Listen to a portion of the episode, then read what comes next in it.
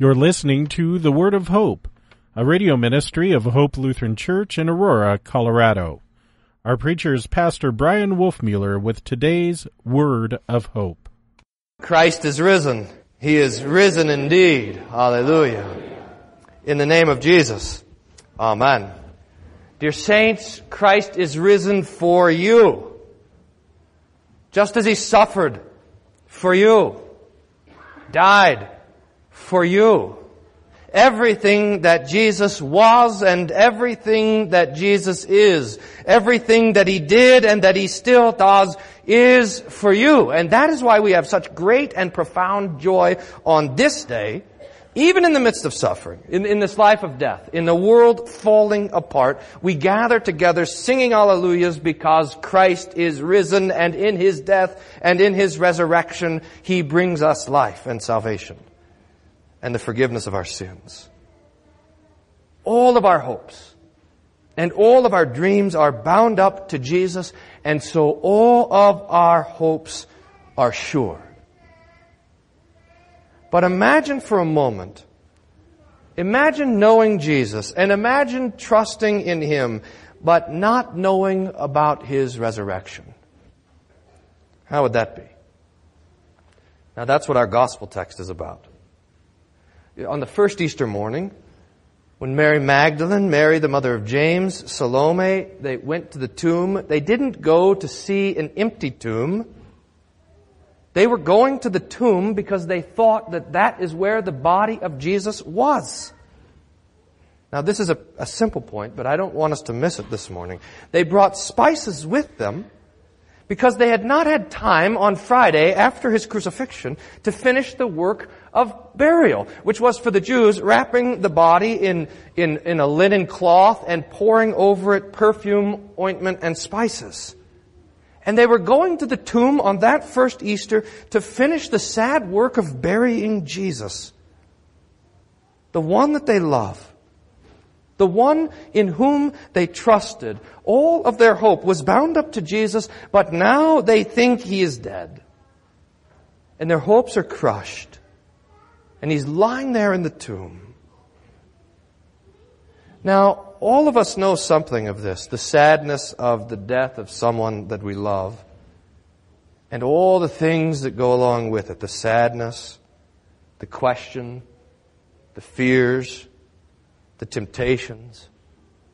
Perhaps in the, in the darkness of mourning, the thing that comes to tempt us the most is regret. And we all know this. We all have regrets.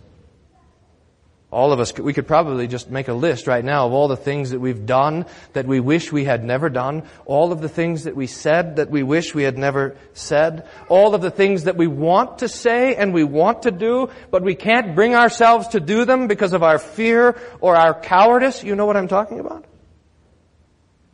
Oftentimes we have more sophisticated excuses to excuse ourselves for not doing these things. But this is really what it is. Fear and cowardice, and this is what it is. Regret. Now sometimes, and this is part of the tricky part with regret, sometimes we regret things that we did because they truly are sins and we feel guilty. Sometimes we have regrets because people have sinned against us. Sometimes we have thoughts and we have emotions Things that we, that we even, that we never have even acted upon, anger or jealousy that is bounced so fiercely around our own minds and around our own hearts and conscience that it troubles us. But normally we put off this nagging voice of regret and we, and we use time as an excuse, right? I'll get to it later. I'll make things right. I'll call them. I'll talk to them. I'll make up for it. But then death and time is up and regret attacks. Oh, I wish I would have said this or done that. I wish it would have told them that I loved them, that I forgave them. I wish we could have gone to this place or seen that thing. I had wished I never had done that to them or said those things. And the more that we love a person, the more profound our regret. I suppose we shouldn't be surprised by this, that it has to be this way. After all, you and I are sinners, which means, among other things, that we sin. we don't love each other like we should. We hurt each other. We fail each other. And the closer the Lord has bound us up to one another, the more we know each other, the more we know each other's sins. Husband and wife especially. Parents and children. Brothers and sisters. And dear friends. Now, I, have sat with many of you fighting through this temptation of regret. And any number of you have asked me this question. After a loved one has died, you've said, is there something more that I could have done? And the answer is, yes. You could have done more. You know the comfort that the world tries to give. It always says something like this. There's nothing more you could have done. But this is an absolutely empty comfort. I mean, it might be true that there was no better medical treatment or, or that you might have made the best decision in a terrible situation, but in general, all of us could always love more. You could have been more caring to your wife. You could have taken better care of your husband. You could have treated your parents better. You could have been more true to your friend. You, after all, are a sinner, and that means that you have sinned. And in your sin, you've hurt people, and you've hurt the people you love the most. So you regret. And this is your conscience's way of letting you know that your sin against others has to be reckoned with. Now, the scriptures don't tell us di- directly about the regrets of the women who go to the tomb of Jesus, only that they were sad and confused. But we do learn of one man's regret, and that's St. Peter. Peter was the Lord's closest friend, and he was in his life his fiercest defender. Peter on Thursday night took up his sword when they were in the garden to defend Jesus and sliced off one of the ears of the temple guard. Peter is the one who took the risk of following Jesus into the house of the high priest to see how his trial would go. But the devil had asked for Peter, and as Jesus stood trial before the Sanhedrin, so Peter would have a different sort of trial that night. Three times, three strangers come to ask Peter, do you know him? Are you one of his disciples? In the courtyard as they were gathering them, uh, warming themselves around the coal fire from the cold. And each time Peter denied it. No, Peter says. Woman, I don't know him. And then Peter takes an oath. Man, I don't know what you are saying. And at this third denial, we have one of the most profound moments in, in, the, in the history of the sacred text. That moment in the Lord's Passion, where when Peter speaks his third denial, Jesus looks from the court where he's being tried and his eyes meet Peter's eyes. And the rooster crows. And Peter remembers what Jesus had said, that before the rooster crows this night, you will deny me three times. And Peter runs out of the courtyard. Weeping, the text says, bitterly. Imagine that the last words that your Lord and your friend hear you say as he's being handed over to whip and cross is a word of denial. At his deepest hour of need, you abandoned him. Fear and pride and stupidity all come together in this flourish of a sin right at the end. And then Jesus is dead. I suspect that the other disciples were wondering what they could have done to help Jesus, to save him. At the end, they wondered where things went wrong, how they couldn't have seen that Judas was a betrayer. It's so clear now. How they could have let Jesus talk them into going down to Jerusalem. They, they would have had regrets. But Peter, I imagine that Peter couldn't even look them in the eye. He was a traitor, no better than Judas. All his boldness and seemingly strong faith were so shown on this night to be a sham. And now he questions even if he himself loved Jesus at all. This is regret. Peter is our brother. I mean, here we are this morning with all of our sin, all of our hurt, all of our regret, like piled in a heap on top of us. And you know this. You know your sin against your neighbors, your sin against your loved ones, those who have died, those who are still alive. You know the hurt that you've caused. And you know your sin against God. Those things about your own faith that you regret. Those things that you're going to get around to, reading the Bible more, getting to church more often, remembering to pray with your family, not using the Lord's name in vain. And you, like Peter, have denied Jesus time and again by what you've done in your sin, by what you've failed to say and do. And I suppose that for many of us, in those profound moments of self-realization, that we have stood there with Peter weeping, your faith in tatters, as you look at your own life and you figure that you are not worthy to be his disciple, you are certainly not uh, ready and able, not worthy of being his friend.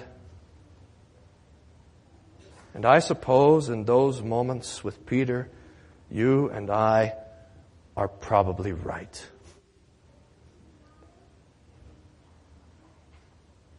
But listen. The women come to the tomb to find the body of Jesus and instead find an angel with a message. Do not be alarmed, the angel says. You seek Jesus of Nazareth who was crucified. He is risen. He is not here. See the place where they laid him? Go, tell his disciples and Peter. that he's going before you to Galilee. Did you hear that? And Peter, the angel said. Tell Peter the stone is rolled away. Tell Peter the tomb is empty. Tell Peter that Jesus is raised. Tell Peter that he goes before them to Galilee. Tell Peter that the crucified one is now the risen one. Dear saints, this is for you. In all of your regret, in all of your sin, in all of your doubt, in all of your darkness, the angel wants the message of the resurrection to be for you. Because all of your sin, every single bit of it is died for by Jesus. Your regret, all of it is covered by His blood. The sins that you've committed against your neighbor, the sins that your neighbor has committed against you, the sins that you've committed against God, all of it. There's nothing left. Your death is defeated.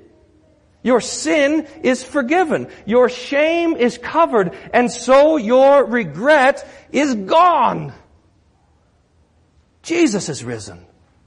He's left the grave behind. He's out. He is, if you will, he's loose and he's after you. and nothing will stand in his way. Not your sin, not your guilt. Not your piles of regret. Not your death. If Jesus was willing to go through the punishment of God's wrath and the grave to get to you, He won't let this stand in the way. He won't let your regret stop Him. He won't let your guilt slow you down. And dear saints, this is our resurrection joy. Jesus is alive. He is alive for you.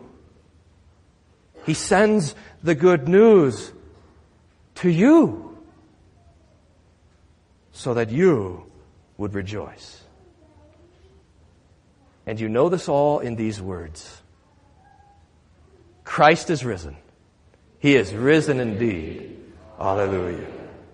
The peace of God, which passes all understanding, Guard your hearts and minds through Jesus Christ our Lord. Amen.